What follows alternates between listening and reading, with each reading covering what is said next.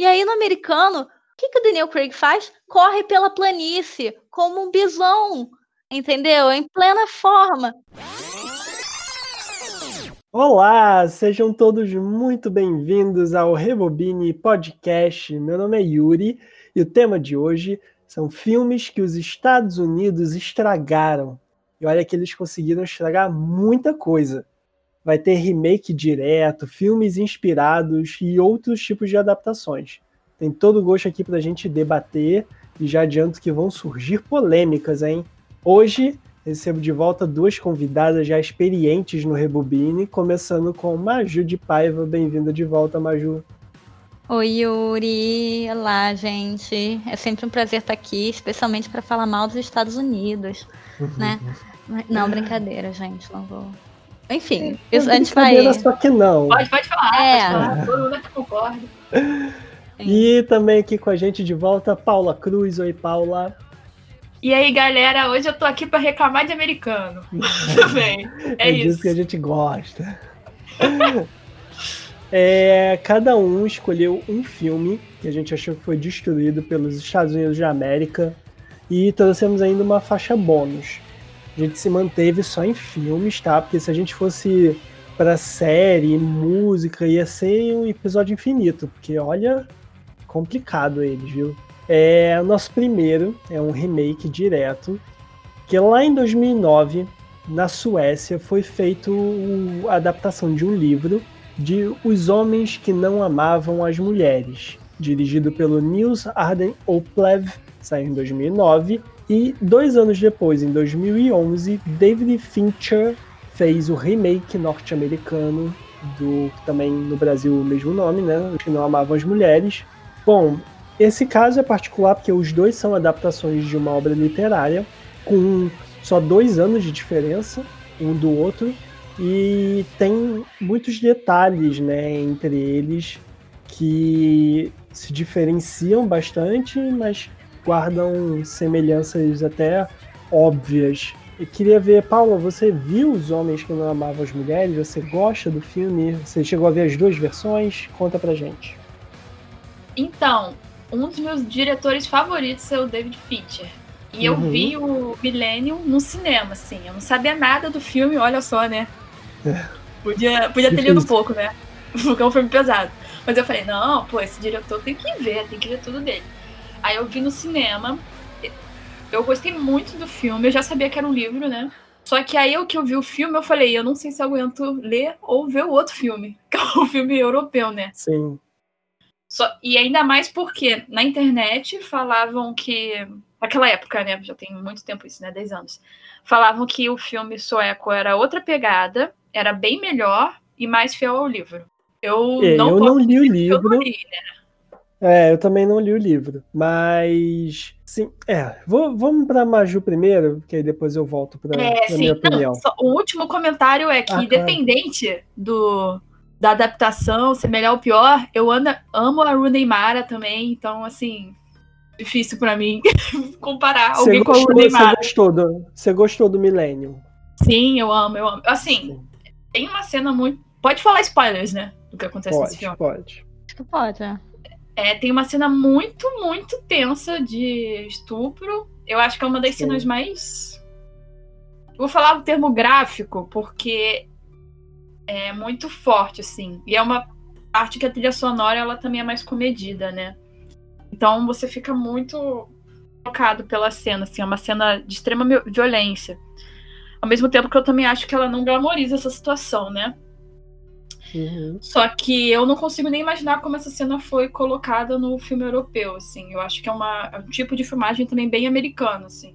Dessa vez se reclamar de americano, né? Mas. Porque é o David Fincher, mas.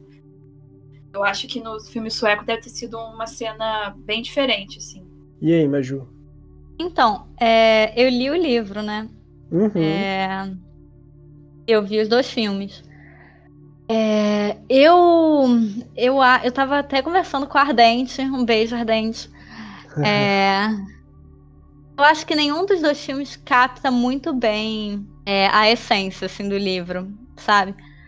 Mas eu acho que o americano, apesar de, assim, eu, eu até gosto, mas eu acho que ele ele pesa muito a mão em umas coisas é, que, que fazem com que a história do livro se perca, assim, né? Porque o livro e o filme sueco, eles focam mais nessa essa história de misoginia, né? Uma misoginia que é passada de, de pai para filha, uma coisa quase hereditária daquela família, é, onde todo mundo tem algum segredo, onde todo mundo parece confiável. E o americano transforma aquilo meio quase numa história só de psicopata, sabe? De assassino malvado. Uhum. E, e eu, eu acho que. É... E aí é isso, eu acho que ele se perde um pouco nisso e perde o foco no que é, que é que é o principal, né? Que é essa misoginia mesmo, né? Que é um filme e um livro que tratam de misoginia. Acima de tudo, né? Uhum. É, realmente ele tem cenas são muito pesadas, né? Não só a do estupro, mas principalmente a do estupro, mas outras também muito muito difíceis.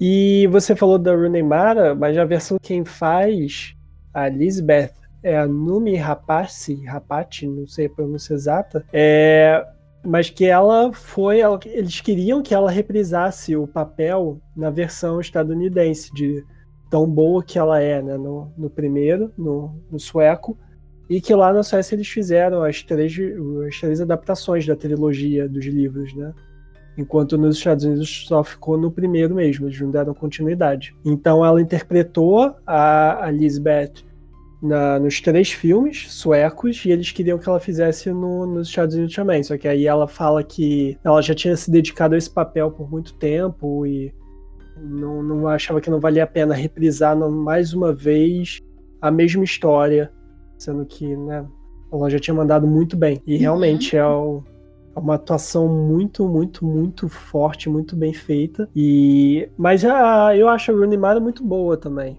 Eu não acho que ela fica muito para trás da Numi Rapati, não. Mas eu ainda prefiro a sueca. Eu acho que ela consegue. Não sei, acho que ela fica mais, é, mais a ela cara me, dela. Ela me. Assim, até o modo como montaram ela visualmente uhum, é, me, me parece mais. É, ela me parece mais forte. Assim, a versão sueca eles fazem uma personagem mais forte mesmo.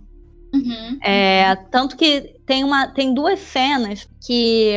E eu acho que isso diz bastante, né? Sobre a versão americana, sobre a versão sueca, e, e como eles veem essa personagem, né? Para, para além do, do modo como eles fizeram o visagismo de cada uma, né? Porque a personagem da Brunei Mara tem um, um quê de mais frágil, mais doida, assim, enquanto a outra personagem é, é, me parece mais sei lá, sentada e, e mais combativa, assim. De um remake pro outro, é, tem uma cena no sueco em que ela é assediada por uns caras no metrô. E aí Nossa, ela eu ia responde, falar dessa cena agora. Ela responde a esse assédio, ela bate nos caras, ela ameaça os caras com uma garrafa, ela grita pros Sim. caras. E a cena no americano é simplesmente o quê? Ela tá no metrô, o cara rouba a bolsa dela, Aí ela corre atrás do cara, pega a bolsa, só que aí ela vai e foge do cara, assim. Ela até reage, mas ela aí depois ela foge meio que. Ela pula para outro medo. lado da escada rolante, uma coisa é, meio. Quase com medo do. É, meio quase com medo do cara, sabe, revidar. E, e tem outra coisa também que eu não lembro como é que é no americano, mas ela tem uma história mal resolvida com a mãe, né? E com o pai dela. Uhum. E, e, essa história de o background dela no sueco é bem mais forte do que no americano. Sim. Eu não sei se eu posso. É, não, não precisa, né? Não é spoiler, né? Não, não já, já é, falei que um spoiler, foi, pode falar. Uhum. É, não, é porque no, na versão sueca ela põe fogo no pai dela, né? Porque ela. Ela. Enfim, o pai batia na mãe, aparentemente. E fazia o diabo com ela e com a mãe. E aí ela vai lá e taca gasolina no pai, o pai dela tá esperando no carro. Ela vai, taca gasolina no pai e taca fogo no pai. No americano eu não lembro como é que é isso, porque a pessoa que ela vai visitar no final, né, é o pai. E aí eu. Eu meio faz uhum. tempo que eu já vi, eu meio eu esqueci, assim, que foi acontecer. Eu, também não lembro. É final meio. Porque eu lembro que no final do, do filme eu sei dizendo assim, ah, vai ter outro, né? Que fica uhum. meio em aberto. É um final que não é muito conclusivo, assim, né? Mas Sim. acho que também foca muito na relação que ela tem com o personagem do Daniel Craig, que eu esqueci totalmente o nome. o detetive, digamos. O Michael Blomqvist. É. Isso, isso, isso. E foca muito na relação deles também, né? Que eu não sei se é, também é compatível, né? Com a versão sueca ou o livro, mas a impressão que eu tive também quando eu saí do cinema, tudo bem que era mais nova, né? Eu ainda era muito moça para algumas questões, mas eu sei assim, falando, ah, um filme de ação meio detetive. Então, quer dizer, essa parada de misoginia realmente não, não bateu não, forte. Mas a, a pegada da, da versão estadunidense é total é essa mesmo. Como até é. acho que a Maju pontou aqui. Eu ia também hum. ressaltar essa cena do metrô, que para mim ela também é muito emblemática. Mas. E também a caracterização, né? A gente viu até. Eu até mandei para Maju uns vídeos comparando né, frame a frame as duas versões. E você vê que, tipo, a versão, o livro, né, o filme, se passa na Suécia. Então, o filme sueco retrata a Suécia de um certo jeito e o norte-americano retrata a Suécia de outro jeito. Então, no, no filme dos Estados Unidos já é muito mais neve, é muito mais escuro, Sabe? Parece um é, mais estereotipada, talvez, enquanto a versão sueca tem muito a neve, porque né, eles estão lá numa ilha, ilhazinha da Suécia, mas não é aquela nevasca absurda que você vê toda hora no norte-americano, sabe? Tem Exato. essa pegada também de retratação. Mas eu acho que isso, o que colaborou, eu tava lendo, mas eu acho que isso, isso foi até o próprio clima que colaborou, porque eu tava lendo, eles pegaram a, a Suécia num dos piores invernos que eles tiveram. Hum, a gravação deles. Uhum. Eles até filmavam, eh, demoraram mais para filmar, eu acho, porque tinha pouca luz, assim. Então eu acho que ele se aproveitou muito, né, dessa vibe pouca luz e depressão é. da sua. É, e o Fincher já gosta também, Sim. né? Ah, é, é. Não é como se ele não fosse colocar um fog, é. como se ele fosse fazer uma fotografia sombria. Assim. Aquela trilha sonora pelo Trent Reznor também. Reznor que fala? Ah, o cara. É. Sim o, o amor, o mozão do, do rock, pra mim. Então, também a própria trilha sonora tem pegadas bem diferentes do, de um para outro, né? O, Sim. o norte-americano bota essa coisa mais eletrônica, mais urgente, talvez, eu acho. Não sei se é a palavra uhum. que melhor representa, Sim. mas o sueco dá uma segurada, uma pisada no freio nisso. Mas é até coisa que eu também estava comentando em off, né? É, os dois conseguem ser muito positivos, porque como é a adaptação de um livro, e é, acaba tendo esse thriller de mistério, investigação por trás, é muita informação que eles têm que dar para o telespectador, né, para quem está assistindo aquilo. Uhum, uhum, então, sim. por vezes, acaba ficando um, pouco mastigado demais. Mas, é, enfim, é, esse tipo de adaptação fica um pouco inevitável, não sei. O que, que vocês acham? Eu, eu acho que depende, assim. Eu acho que nenhum dos dois conseguiu é, é, encontrar um, um, meio termo, assim. É, é, no, no, sentido de que o, tipo assim, o Fincher até poderia ter conseguido, mas eu acho que ele enche o filme com tantas firulas, assim, é, plots que inacabáveis. Tipo, tem uhum. uma hora que a uhum. filha dele aparece. Pra que, que a filha dele tá ali, sabe? Ah, total. Pra que, é, que, a, que, que a Robin Wright tá fazendo ali naquela cabana?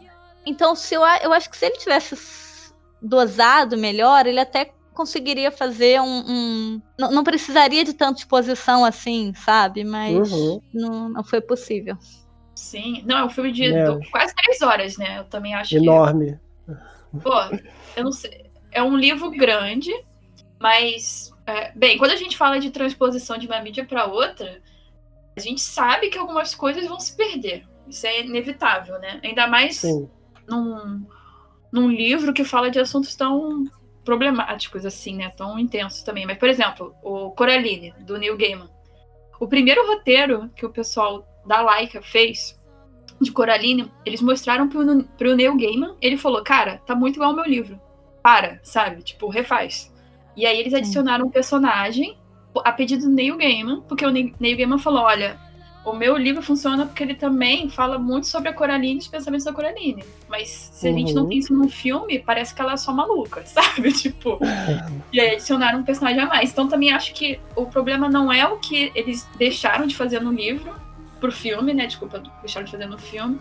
Mas às vezes o problema é o que o core do livro que eles não botaram no filme, né? Que é o que a Maju também tá apontando algumas vezes, assim.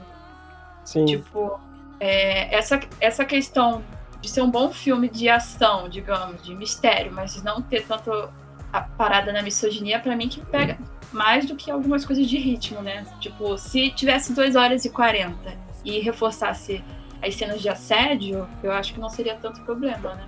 Sim, e, e até esse passado da Lisbeth, porque eu acho que eles também colocam a, a, a, eles colocam o personagem de uma maneira muito sentimental, assim, nesse. nesse. Nessa versão americana, sabe? O final dela, para uhum. mim, é ridículo. Tipo assim, ela vai lá entregar um presente pro cara, aí ela vê o cara com a mulher, sabe? Que a mulher já é casada, aí ela fica sentida e vai embora. Ah, sabe? Uhum. Essa personagem merece mais, né? tipo... É. Não, ex exatamente, sabe? E no sueco não é assim, ela não tem é, esse problema, assim. Ela, o, no caso sueco, ela sabe que ela não pode se envolver com aquele cara. Ela quer, mas ela não tá, sabe, exatamente disposta àquilo, mas. Sim. Mas é isso, o americano precisa mostrar uma mulher apaixonada porque o cara é o Daniel Craig. Outra coisa que me irrita também, né? Gente, assim, acho legal, mas podemos colocar pessoas mais normais, né, no filme. Porque eu leio o livro e aí o cara que é, tipo assim, um quarentão, é, que tem um caso com uma mulher casada, é, sabe, editor de uma revista. O cara é Daniel Craig. É. sim, sim. E nas horas vagas ele é um agente da rainha. E que o livro não conta esse detalhe. é o spin-off do livro. É o spin-off. Só, só falta, assim. Porque ele é um pouco, né? Assim. Eu gosto também de uma outra cena, que é. Essa cena eu amo também, porque cena é americano purinho, né? Na cena em que atiram nele, né? Ele tá passeando na numa floresta, ele tá correndo. E aí eles querem que o cara saia, que, que ele pare de investigar, né? Aí eles com alguém, o, o vilão, contrata uma pessoa pra meio que. Não sei se é o próprio cara, enfim não importa, pra atirar nele para tentar matar o cara, ou pra dar um susto no cara. E aí o cara no sueco, na versão sueco, o cara cai num pântano, Sim. se esborracha, sabe? Sai correndo igual todo um cagado. pato. É, todo cagado. E aí no americano, o que, que o Daniel Craig faz? Corre pela planície, como um bisão, entendeu? em plena forma. E ele chega sangrando 30 litros de sangue, que depois eu descobri que era CGI sabe? Pra o quê? Meu... Tomar, tomar um, um, uma. A mulher. Ai, eu adoro isso. Ela, Lisbeth, vai lá e costura o supercílio do cara. Entendeu? Porque nós estamos no uhum. filme americano e ela é muito foda e ele também é foda e ele aguenta essa dor porque ele é Daniel Craig. É muito Ed. Sim, não, é, é tudo muito Ed nesse, nesse remake. Assim, eu adoro também a cena que ela vai que ela vai pegar o cara que é que estuprou ela e ela tá tipo com uma maquiagem preta no olho, sabe? Tipo assim, gente, eu não sabia que, que, É, tipo assim, pronta pro, pro protesto aqui no Rio de Janeiro, sabe? Você não sabe se ela vai sair daqui e vai pra Candelária direto. Enfim. É, acho que a gente deu pra pincelar, né? Que também não tem como a gente destrinchar aqui muito de cada um que é um filme longo também, cada um tem a sua particularidade, mas acho que deu pra gente mostrar os defeitos que o dos Estados Unidos traz. Não que o sueco seja também perfeito, mas eu pontou isso bem também, mas funciona melhor, traz mais a vibe do livro. Ele contém, leva mais o seu tempo para contar as coisas. E com isso, a gente vai seguir para falar que um talvez não seja um remake direto. E talvez os Estados Unidos também não tenha estragado, né, Paula? é, é, né? Polêmica. A parte polêmica do podcast, assim, atingindo novos níveis de polêmica é agora. Qual o filme que os filmes que você escolheu para trazer pra gente? Então, eu escolhi Perfect Blue do Satoshi Kon, uma animação japonesa de 1997 na minha humilde opinião, uma das melhores animações do mundo. E uhum. Cisne Negro, da Aronofsky, que é de 2010. E assim, todo respeito ao Aronofsky, mas tem uma questão aí que é uma comparação entre os dois filmes que passa das semelhanças, né? É, primeiro falando a sinopse de cada um, né? Uhum. É, o Perfect Blue ele começa com uma protagonista feminina que ela é uma idol. É, não seria uma idol de K-pop porque tá no, no Japão, mas é a mesma estrutura de idol. E aí ela já tem uma base de fãs e tal. Ela tá fazendo a última apresentação dela porque os idols se aposentam, né? Quando estão chegando perto de uma determinada idade e tal. E aí ela tá fazendo uma transição de carreira para ser atriz e não só cantora. E aí ela começa a ter alucinações de que tá tendo um homem perseguindo ela, ou um fã perseguindo ela e tal. E o Satoshi Kon, ele fala muito sobre dualidades, né, na obra dele, assim, todas, todas as animações que ele fez. E essa obra também fala muito sobre o que, que é real e o que, que não é real. Pega essa informação do Perfect Blue. O Cisne Negro, que eu acho que muitas pessoas já viram, né, assim, acho que ele é mais famoso do que o Perfect Blue. É, o Cisne Negro, ele também fala sobre a alucinação, é, só que em outro viés, porque é a história de uma bailarina arranjar um bom papel, né? Tipo, pela primeira vez, assim, um papel de protagonista e dançarina solo no Lago dos Cisnes. E aí, é, durante esse processo, ela vai conseguir o papel, só que isso vai demandar muito da saúde mental dela. E nesse meio, meio do processo também, o instrutor de dança dela começa meio que a paquerar, barra assediar ela. Então também tem umas questões aí de sexualidade que também estão no Perfect Blue. Mas e... uma coisa, desculpa te cortar já. Você, é, você acha esse negro ruim? Não, só então. Assim, só assim, só uma, um, uma perguntinha, uma perguntinha no ar. Top demais. Só que é, Aí a gente começa nas polêmicas, porque muita gente fala que Cisne Negro é um plágio de Perfect Blue e assim, é não só polêmico. É, é primeiro que eu acho pesado. Primeiro que a gente tem que definir o que é plágio, né? Uhum. Tipo, normalmente plágio é copiar e colar, que não foi exatamente isso que foi feito, né? Porque realmente tem um trabalho em cima de temáticas diferentes, né? Tipo, a gente tá falando de uma bailarina e não de uma idol e tal, tem algumas diferenças. Só que ao mesmo tempo, é, é de uma cara de pau absurdo o Aronofsky falar que é diferente o suficiente, porque tem cenas que são exatamente as mesmas cenas do anime. Tipo, o enquadramento é o mesmo, sabe? É, tem as cenas que a Natalie Portman tá no metrô e ela começa a ver um cara sediando ela, e depois ela começa a ver vultos, aí você, a partir de algum momento, você não sabe mais se ela tá imaginando, se realmente tem alguém atrás dela, né? Uhum. E isso é algo que ele tirou também do Perfect Blue. É, tem umas cenas de alucinação que também são Ctrl-C, Ctrl-V, assim. Então, é, com certeza o Aronofsky viu Perfect Blue, inclusive, ele já comentou, né? Só que ele meio que não assume que os méritos que tem no Cisne Negro também estão em grande parte é, reféns dos méritos do Perfect Blue, porque até mesmo a temática e as os problemas dos filmes das duas personagens, né, também tão, são parecidos. Então, é uma coisa assim que você fica meio. Até onde foi a referência do Aronofsky, sabe? Uhum, tipo, uhum. É, porque vamos imaginar assim, ai não, eu quero fazer o Perfect Blue americano. As, os americanos não iam entender, porque lá eles vão ter a cultura de idol. Então, para eles também ia ser algo meio. Tipo, esse ponto com certeza teria que ser adaptado, né? Se ele quisesse fazer um remake. Sim. E de toda forma, isso não tira, por exemplo, o brilho da atuação da Natalie Portman, não tira também o desenvolvimento da personagem, que é muito, muito bom. E eu também vejo um jeito americano de ver como as personagens femininas vão dominar das cenas. Do tipo. Tem uma grande coisa de obsessão e de é, problemas sexuais da personagem da Natalie Portman, que eu vejo uma visão americana dentro dessa temática de assédio também.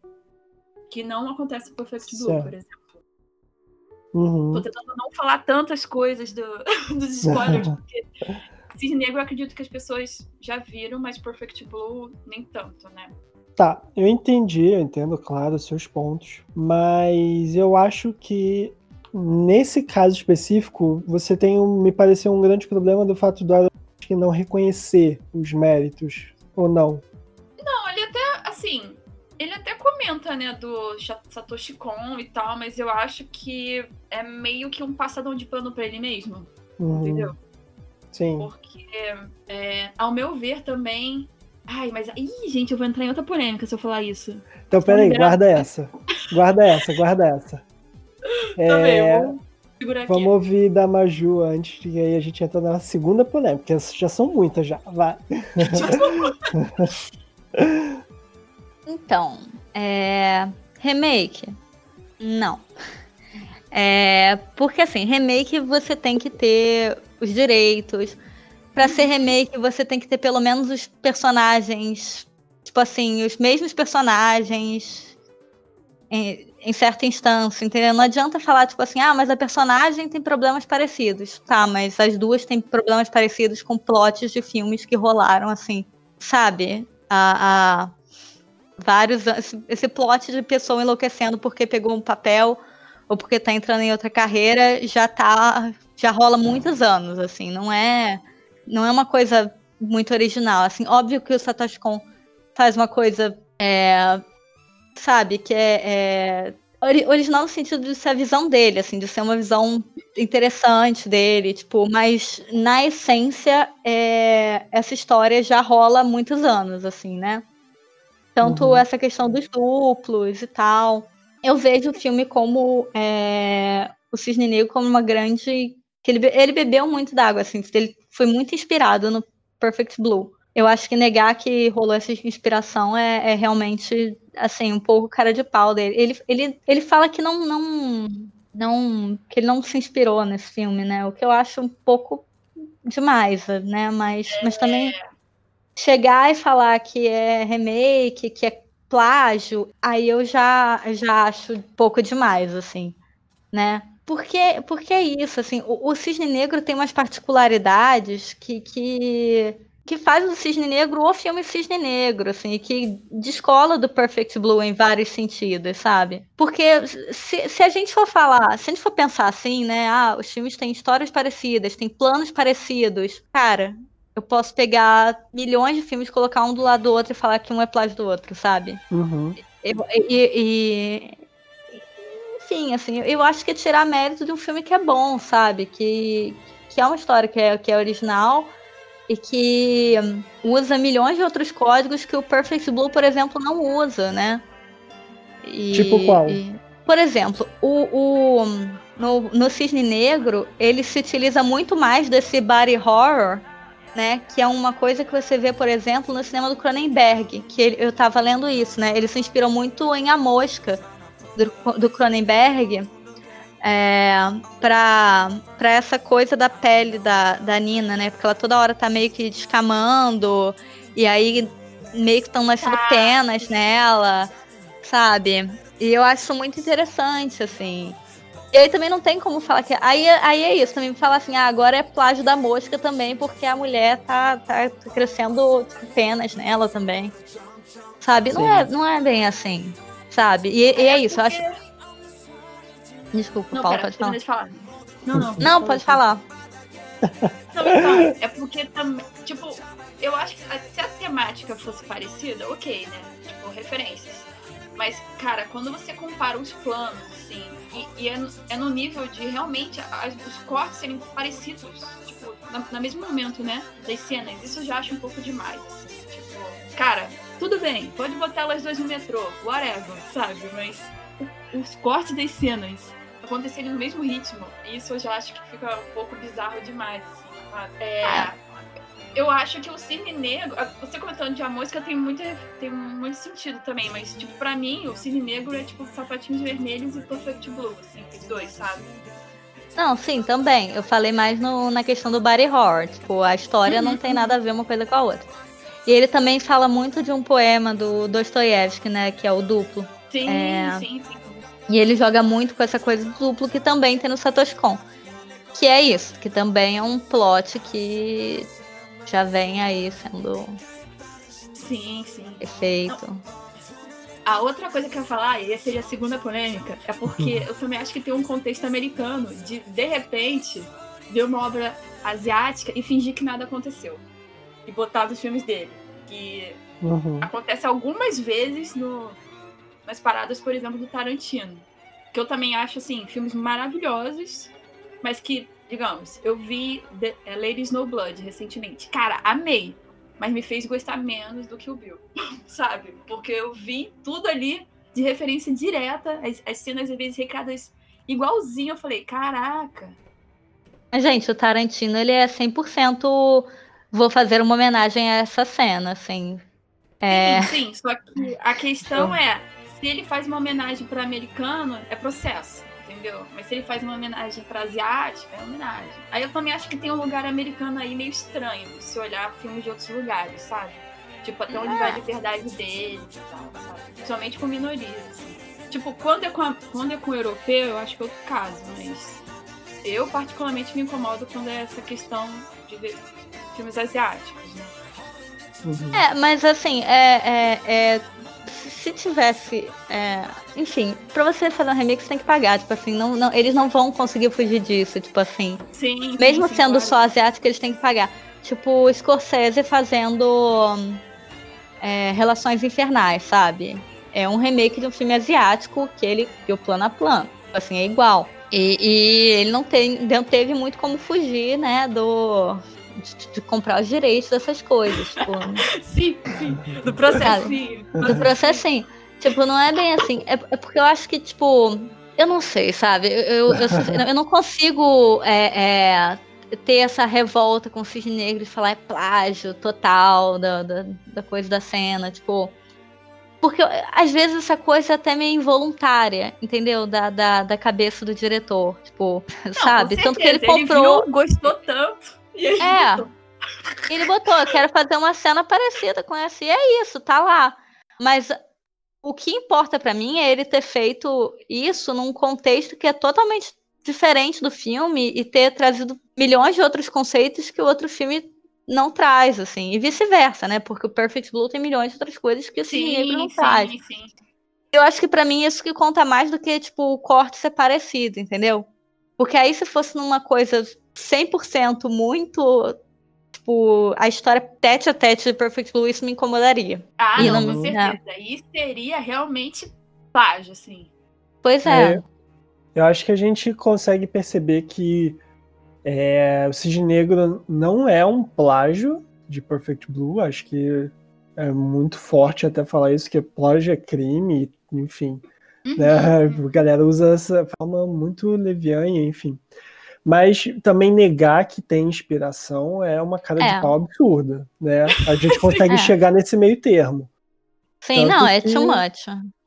É, e o próprio Aronofsky, ele tem, ele comprou os direitos do filme, do Perfect Blue, ele tem os direitos do filme, mas que originalmente ele comprou para usar aquela cena da banheira do Perfect Blue em Hacking para um Sonho. Não era nem a uhum. princípio para Cisne Negro, né? Sim. Então ele compra os direitos visando essa cena, e daí você já pode perceber que ele é um fã do filme, que ele é um fã das cenas montadas, dos enquadramentos sim, e tudo mais, né? Então acho que dá para falar, dá para perceber muito claramente a admiração que o Aronofsky tem pelo, pelo Perfect Blue e que bebeu muito mesmo nessa fonte para fazer o filme. E até o nome das protagonistas são parecidos, né? No Perfect Blue é Mima e no Cisne Negro é Nina. Então, é. Né, até isso é, é, muito próximo. Então acho que também não dá para ser 880 nesse caso. No meio termo cabe muito bem aqui, né? Sim. Porque é uma inspiração, é muito claramente baseado, longe de ser um plágio ou até de ser remake. Eu também acho que as histórias são particulares, são conseguem se diferenciar bem. Tanto que eu até eu tava vendo, para mim o final ia ser quando a gente comentou do, de filmes que os Estados Unidos estragaram e tal. Eu para mim ia ser um remake e para mim ia ser igualzinho. Então foi até uma uma surpresa boa, surpresa boa que o Perfect Blue tenha sido tão diferente do Cisne Negro, porque para mim foi uma outra experiência totalmente diferente da que eu tive com o Cisne Negro e tão positiva quanto. Mesmo uma Sim. animação de 97, já você vê, né, a animação evoluiu bastante de 97 para cá, mas a história é muito forte. E também o Perfect Blue originalmente ia ser live action, mas por questão de dinheiro acabou sendo uma animação e que consegue contar a sua história de maneira perfeita. Eu gostei muito, Sim. gosto muito dos dois. Sim. Não, esse o diretor Satoshi Kon, eu não sei direito como acho que também envolve questões de distribuição nos Estados Unidos, mas tipo também dá para traçar semelhanças, tipo, em várias coisas de Páprica e do Inception. Inception. Né? Pode crer. É um, é um diretor que ele realmente ecoa muito, né? As questões dele nos filmes de live action, agora com CGI, né? Porque o que ele fazia na animação na década de 90, agora, mas depois dos anos, tipo, a partir dos anos 2010, né? As pessoas conseguem fazer com um ator de verdade, o que também é muito bom. Sim. Eu acho que, que o que mais. O que eu mais gosto nele é que ele é um diretor que ele é muito. Assim, é um horror ele ter morrido para mim. Tão jovem. Porque ele é um diretor muito à frente do tempo dele, gente. Tipo assim, enquanto a Disney tava aí pensando em colocar um beijinho gay, assim, né, nos, nos filmes deles, ele, tinha, ele colocou um personagem, uma personagem trans no, no Padrinho de Tóquio. E é uma personagem super humanizada, é, é, sabe, super integrada aquele grupo. Tipo, e é isso. Todos os filmes dele são muito bons e tem o quê? Cada um tem tipo uma hora e meia, sabe? Nenhum filme dele tem duas horas, sabe? Ai, que Quer ter estado maior é de competência de um diretor do que. Mentira. Fora isso, ele é um diretor muito bom e eu acho que ele tem. É isso. Ele fez poucos filmes, filmes com histórias assim muito, muito para frente, assim. É e muito interessantes. Sim. Esse Vejam. foi meu, esse foi meu primeiro filme dele. Nunca tinha, não conhecia a obra do Satoshi Kon e com certeza vou buscar muito mais. Nossa. Até pelo ter gostado do Perfect Blue e pela propaganda maravilhosa aqui feita no Rebel Bean Podcast. Rebel Bean Podcast. Caraca, o Páprica realmente. E tipo, é, eu também escolhi para falar desses dois porque quem dera todo filme que fosse que eu achasse parecido entre si fosse bom que nem Cisne Negro e Perfect Blue, sabe? Mas com certeza. Porque eu também falei, ah, vou, vou vir aqui reclamar de qualquer remake pereba americano. Eu falei, não, mas posso falar de algum outro que não é tão simples assim, eu acho. Tem muitos Sim. remakes americanos que são horríveis, né? Com mas certeza. Falar, falar de filmes que, tipo, não é nem remake tipo, tá num lugar meio estranho, né? De referência e de. E os dois continuam bons. E, tipo, eu ver Perfect Blue não tira o brilho do Cine Negro e vice-versa. Ajuda bastante. É, eu, eu, acho que foi muito interessante da, da gente debater esse, esses dois filmes aqui, justamente por isso. Pra mostrar essa dualidade, para mostrar como é, existem apenas visões diferentes, né, de como você pode trazer inspiração de outras obras do cinema norte-americano sem precisar estragar ou fazer algo ruim. Então, esse é meio que acaba sendo o oásis do episódio. É, agora a gente volta né, seguindo em frente, a gente volta para os filmes que os Estados Unidos realmente destruíram, né? Que ficam meio sem defesa, assim, eu acho. E essa foi a escolha da Maju. Conta pra gente, Maju. Então, o filme que eu escolhi foi Nine, do Rob Marshall, que é um filme de 2009, que é um filme que foi marcado por ser o quê? Horrível, né? Uhum. É o filme horrível de 2009, eu acho, né? Assim, eu, eu eu, eu postei esse filme nos meus stories. Tipo assim, umas três pessoas vieram falar. Ah, esse filme é uma merda, né? tipo assim. Por que, que você tá vendo isso? Exatamente, 2020? por que, que você tá vendo isso em 2020?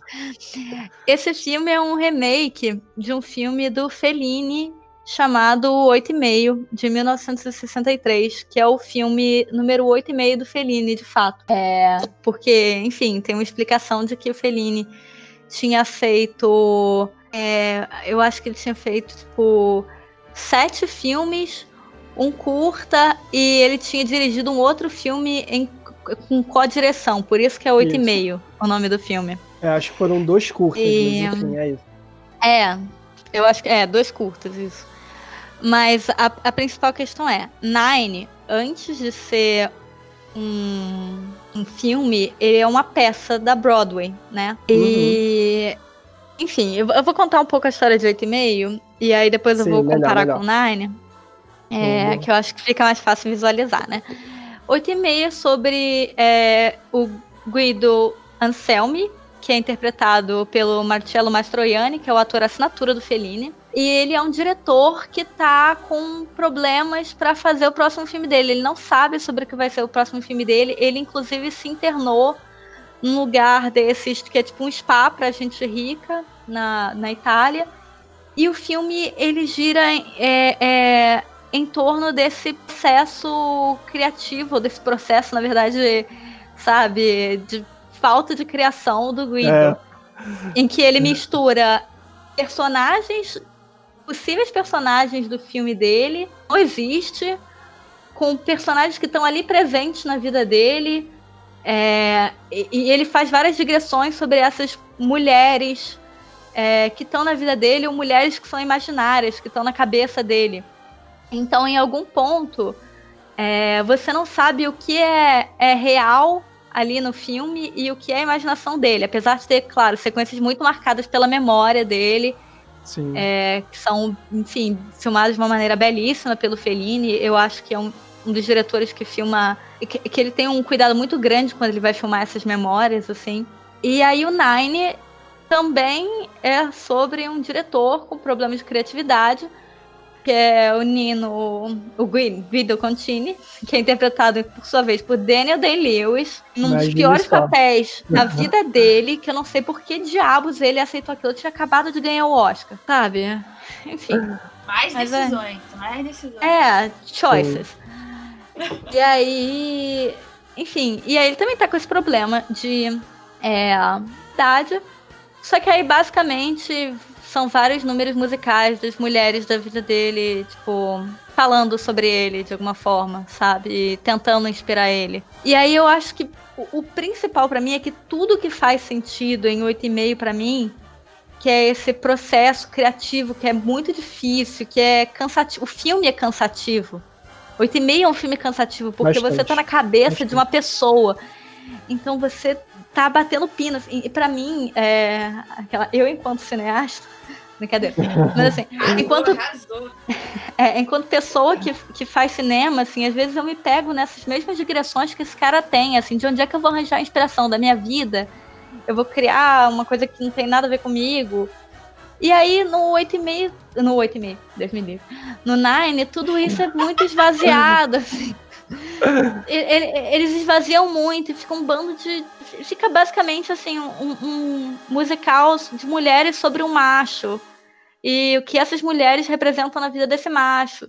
Só que assim, eu não tô muito interessada naquele cara. É, primeiro porque eu não compro, eu já não compro desde o começo.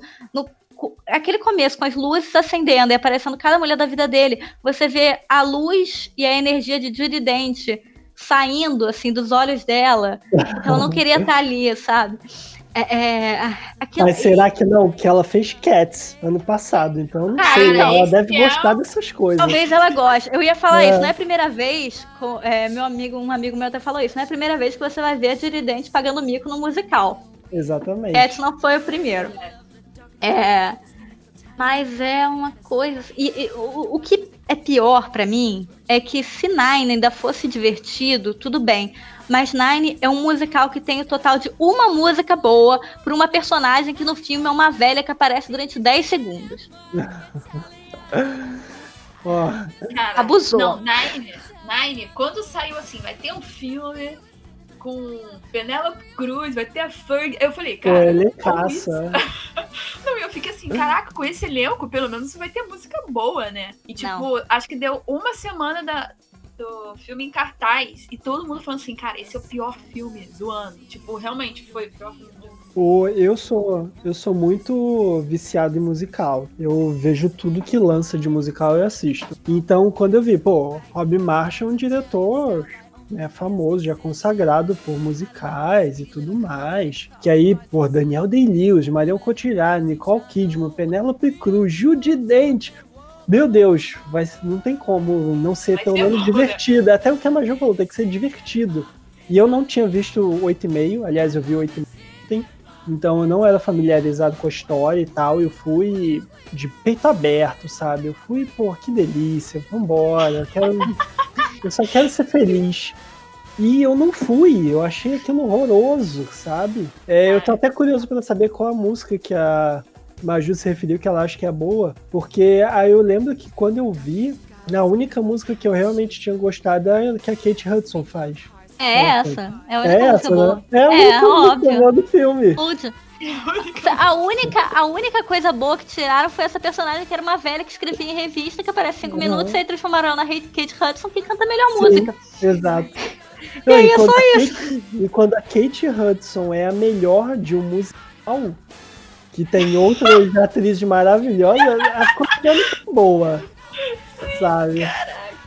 Não, eu também criei altas expectativas com esse filme porque eu amo Chicago. Tipo assim, todas as músicas de Chicago. Eu amo, eu amo, uhum. amo. Eu falei, caraca, o cara de Chicago vai fazer outro, outro musical, que bom. Aí saiu isso, eu fiquei tipo, tá. Era isso tipo, que eu tava esperando? Caraca, como é a mesma pessoa. Cara, é muito bizarro isso. É, eu também acho um pouco. Eu não sei como falar isso, mas me parece que o Fel... fazer um remake do Fellini tem que ter muita coragem, né? Mas não é a primeira vez, sabia? Que fazem. Mas não, eu vou falar uma coisa. É, o Fellini, ele sofre de uma maldição que não é a primeira vez que pegam o filme dele e fazem um musical. Porque com Noites de Cabiria já tinham pego e feito Sweet Charity. Só que Sweet Charity não é tão horroroso quanto Nine.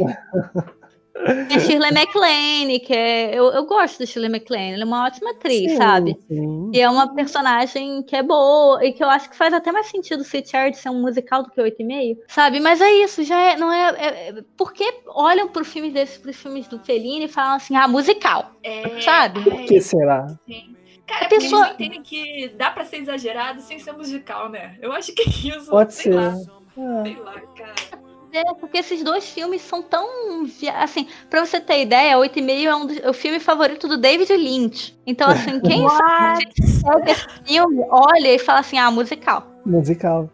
Não, mas justiça seja feita também. Como o Nine filme, ele é a adaptação do Nine musical da Broadway, de 1982.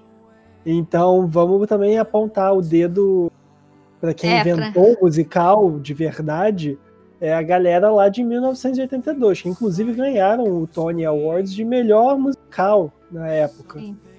Então, ok que isso não justifica o filme ser ruim, porque eu não vi o musical, mas como ele ganhou vários prêmios e tal, eu imagino que não, não tenha sido tão tenebroso. Porque, então, tá, o errado de fazer adaptação, mas em nada exime o ter feito um filme tão horroroso. E que ainda ah, assim conseguiu indicações pro Oscar, né? E é isso, Cara, ele. Então, é, me, mesmo ele tendo toda a estrutura de Hollywood para fazer uns números musicais legais, assim, suntuosos, ele usa uma estrutura de teatro para fazer os, os, números, o que me irrita, assim, porque aí você Sim, se limita, verdade. você perde o elemento, é, um elemento muito importante no 8,5, que é a espacialidade, que tudo é muito. Os espaços são todos meio grandes, meio bizarros, meio alienígenas, assim. Aí você vai ver o Nine tem aquelas estruturas de metais feias, sabe? É, é, é... E você fica. E aquelas músicas ruins e nada funciona. E eu, eu não vou nem falar do final. Assim, para mim, o que mais estraga é o final. Porque, sinceramente, ele quer fazer uma coisa que é meio parecida com o que o Fellini fez.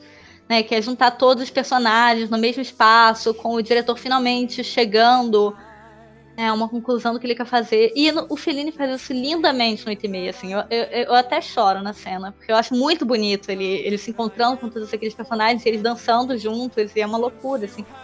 E aquela música linda do Nino Rota. E aí no Nine é uma coisa horrorosa, que todas elas aparecem fazendo tableau vivant ali em cima, e você já acha aquelas personagens meio chatas, assim. É você já acha o drama dele com a esposa meio, é, meio idiota, porque no, no, no 8,5. Mas é idiota, assim, porque no 8,5 tem toda uma questão do cara ser um cafajeste 100% assumido. Ele faz as coisas na cara da esposa, e a esposa tá vendo o que ele tá fazendo, e ela fica, sabe, ela aguenta até um certo ponto ali com ele aí chega no Nine e ela, ela fica chateada por causa de uma coisa que ela vê na tela que não tem nada a ver que aconteceu há 20 anos atrás. E eles fazem um drama entre os dois super superficial, assim. Uhum. Eu fico meio.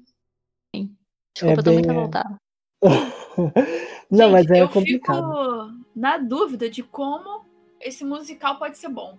Sei lá, como? Tipo, na, até na montagem da Broadway mesmo, como é que pode? As Sim. músicas mudaram totalmente. Ai, sei lá. De, o mesma dúvida também permanece para Cats, porque Cats ganhou um monte de prêmio. e, tipo, uf, gente, ai, não. Tem que fazer um podcast só pro reclamar de Cats. Ah, sim. Gente, mas calma. É. é. Porque senão ia me Cats é... também. É feio. Eu, eu entendo, Ai. é feio. Aquilo funciona no teatro porque você tem uma coisa é, é, bizarra das pessoas estarem pintadas e tal. É só feio no CGI, com aquelas pessoas com, sei lá, eu não sei Ai. nem o que é aquilo. Sabe, eu acho que se eu encontrasse uma coisa dessas, eu gritava, assim, na vida real, tipo. É... Mas eu queria fazer pontuar aqui que a Nine é horroroso, confesso. Mas o, eu tava assistindo 8,5 e fui comentando com a Maju que é até uma coisa que ela já falou aqui. Que 8,5 é um filme cansativo, porque, como ela explicou, se passa na cabeça de um diretor, o processo criativo dele. Cara, e é, às vezes eu fiquei. Foi difícil, sabe? Que é muito, é muito denso, é muita coisa ali. Também é um filme muito longo, também são duas horas e meia de filme, quase duas horas e meia. E é um filme muito longo, que fala muitas coisas, acaba ele é muito detalhado e consegue ser lento em alguns momentos. E tem o pequeno detalhe de que esses filmes são, for do Fellini principalmente, né, eram dublados depois pelos atores. Então você tem uma sincronia muito ruim do que o, que o ator tá falando na hora e que ele se dublou depois. E isso me incomodou também, então acho que ajudou, sabe, a eu também não, não amar logo de cara, mas o final do 8,5 é muito bonito. É o, é o que eu mais gosto do filme, foi o final dele. Eu achei ele muito, muito bem feito. E acho que não é que salva, porque não precisa de salvação. Mas foi o que me aliviou, sabe? Assim, no final, no final do filme meio que deu um alívio de ter gostado, de, de ter finalizado bem. Mas é isso, assim, também ninguém. É isso, gente. Tá, para os que estão vendo e que pretendem ver 8 e meio, ninguém é obrigado a gostar. É só porque é, é o Fellini, né? É, só porque é o Fellini. É o Fellini, você tem que porque... amar. É, não é porque eu tô falando aqui que eu tô, assim, claramente é, elogiando um filme europeu, muito culto, muito. Uhum. É, canon, cinéfilo. Tipo, não é, é isso, gente. Não é porque é o Fellini que você tem que amar o filme que você vai ver 8,5, vai amar e vai, tipo assim, Nine é uma merda e 8,5 é Deus, sabe? Vai ter gente que vai ver Nine e vai achar melhor do que 8,5. Que e é isso, gente. Acontece, ah, é. gente. É. Tem gosto para tudo, é. E, e é, é isso, gente. Não. É, a lição mais importante é não vamos julgar, gente. Vamos amar o que a gente realmente ama. Tipo, não vamos forçar uma. Menos cats. Menos, não, cats. Podcast para reclamar de cats. cats. Vai ter. Porque... Vai ter que ter. Caraca. Não, vi cats, arranjei briga com todo mundo. Porque eu tinha visto esse filme. Porrada na rua por causa de cats. Trocar uns socos por causa de Cats. É Ai, gente, não, posso só. Eu vou falar um detalhe muito inútil, bem rápido agora. Eu tava vendo uhum. um outro filme é, chamado Seis Graus de Separação com Will Smith e Donald Sutherland. E aí, nesse filme, tem uma hora que o personagem. Eles estão numa espécie de jantar, e aí tem o personagem do Ian McKellen. Ele tá nesse jantar, e aí o Will Smith começa a falar, porque, é, enfim, esse personagem do Will Smith, ele, ele fala que ele é filho do Sidney Poitier, que o Sidney Poitier quer fazer um remake de Cats, para um, uma adaptação de Cats para o cinema. E aí ele começa a falar dessa adaptação que o pai dele pretende fazer para o cinema na cara do Ian McKellen, que faz o filme. E assim, esse filme é de anos antes. Eu fiquei assim, gente. Olha. Profecia. Amei.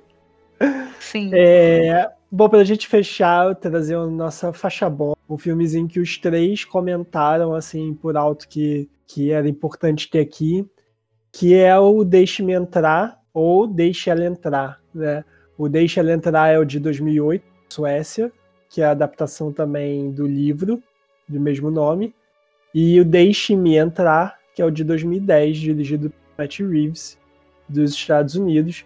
A tradução para o inglês né, do título sueco do livro é Let the Right One In. O inglês do sueco também é esse, mas nos Estados Unidos eles mudaram. O que foi bom porque o filme dos Estados Unidos é muito diferente em detalhes cruciais da história do sueco, né? Eu sei que a Paula queria falar desse que ela ama, né? Os Eu Estados amo. Unidos, não é? Eu sei que você ama. Não, não, esse não, peraí, eu amo essa história. O remake eu também fico assim, caraca, por quê? Por quê? Pô, caraca. Mas fala da história pra gente, Paula, desse filme, por favor. A história é. Aqui eu li o livro, e esse livro é um dos melhores livros de terror que eu já li. Tem umas coisas que são impossíveis você ter no filme, tipo, muito tensas. E, mas o core nas três obras é esse. Tem um garoto que ele tem problemas de socialização, assim, ele não tem amigos, ele é muito solitário, ele não tem uma relação boa com a mãe dele. E é, esse garoto, ele meio que começa a prestar atenção nos novos vizinhos, que é uma garota da mesma idade que ele, uns 13 anos, assim, e um senhor mais velho. E ele começa a reparar que essa garota, ela só aparece de noite. E a gente, assim, na história original do livro, é na Suécia também, é no, terror, no inverno europeu, né? Então, quer dizer, quase não tem luz, assim.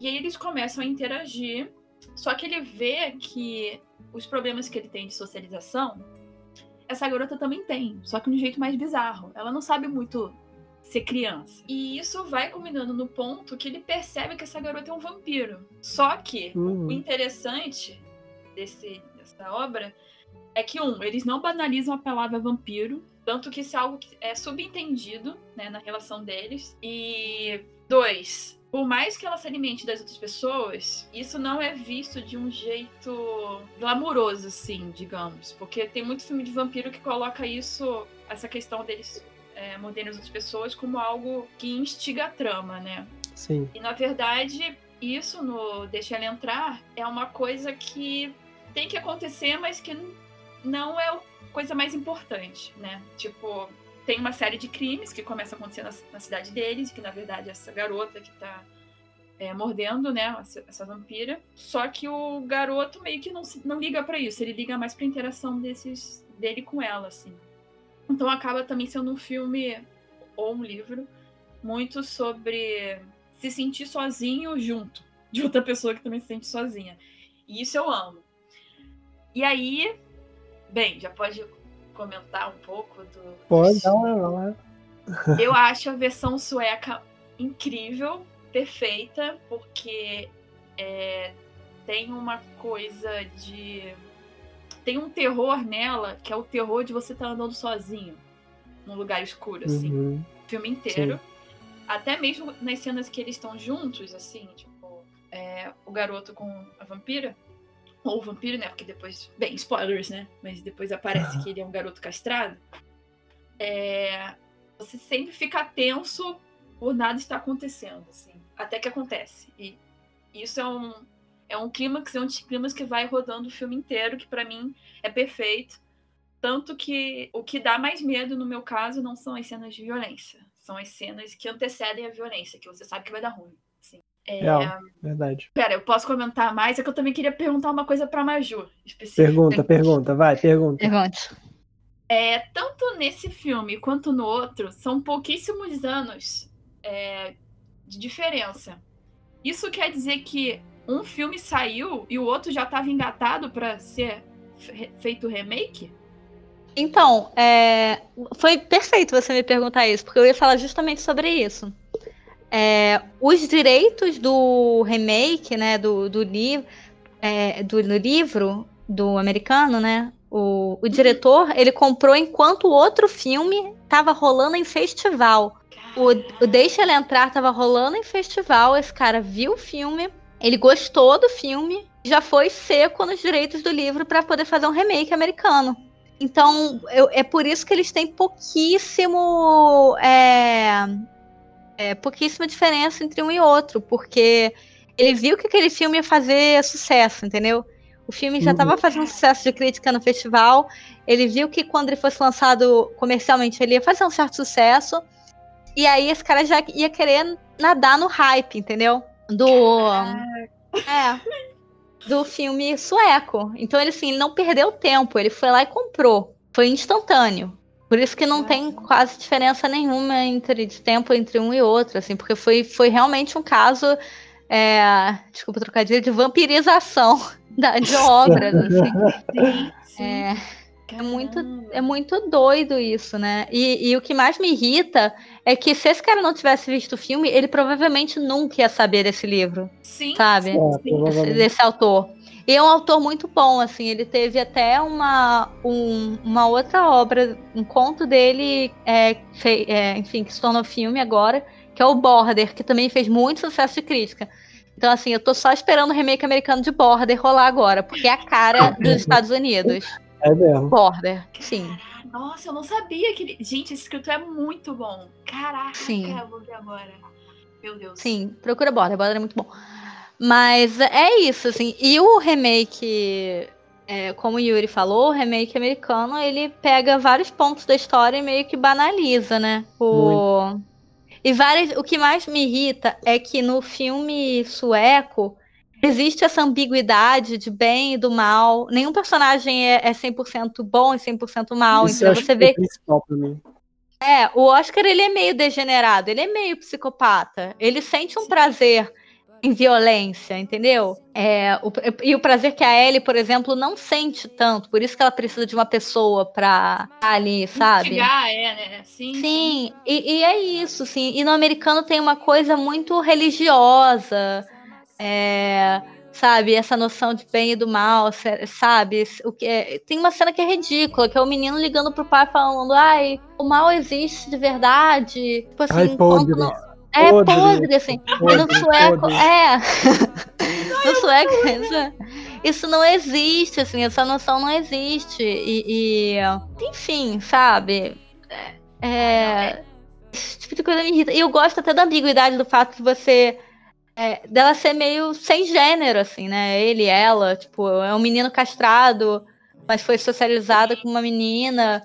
Mas e esse menino sabe que, que ela ou ele não tem gênero, mas ele não se importa com isso, entendeu? Enquanto no americano uhum. é uma coisa que é 100% dada, uma menina bonitinha, loira, sabe? Com certeza. É, Chloe Moretz. E outra coisa que me irrita também, a escolha dos atores. Eu acho Cara, os atores do sueco tão Sim. melhores. É uma coisa Muito ridícula, assim. Tipo, os outros dois, você só sente vergonha, assim, de estar ali. Cara, muito. Essa menina, assim, ela pode até ter uns filmes legais, mas quando ela vai fazer terror, eu não consigo.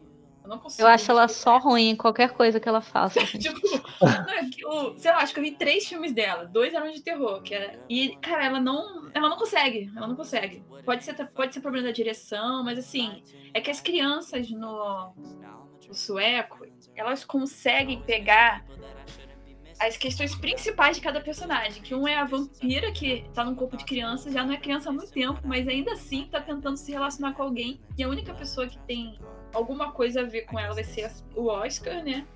E o Oscar, justamente nesse lugar ruim da infância, que ele da infância, adolescência para adolescência, sei lá, né? Que também não se vê em nenhum, nenhuma das pessoas ao redor dele, né? Que isso sim são questões que também aproximam, né? Os personagens.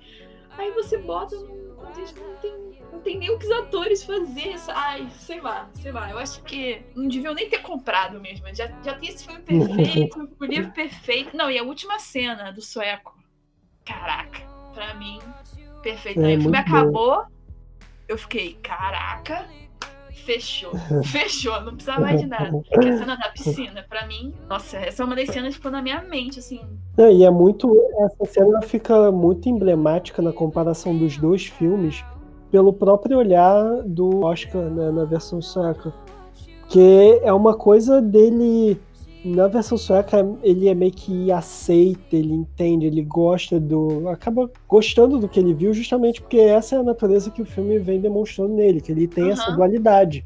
Enquanto no, na versão americana, ele parece sentir mais medo do que outra coisa, e não, não soa verídico depois eles continuarem juntos, sabe? Me soa muito esquisito, porque é pelo que o filme desenvolve essa mudança principal do, principalmente no Oscar, mas acho que essa mudança do, dos personagens, de quem eles são ali, né, do que eles representam, é o que mais incomoda e o que acaba prejudicando o filme no todo, que acho que não faz sentido as decisões tomadas, pela, pelo que eles apresentam de característica dos filmes, dos personagens no filme americano. E mim prejudica toda a experiência. É isso, Maju? Pau? É, é isso, assim, pra mim é, é horror, assim, esse remake. É, é só errado, assim. É, é um horror ruim, errado.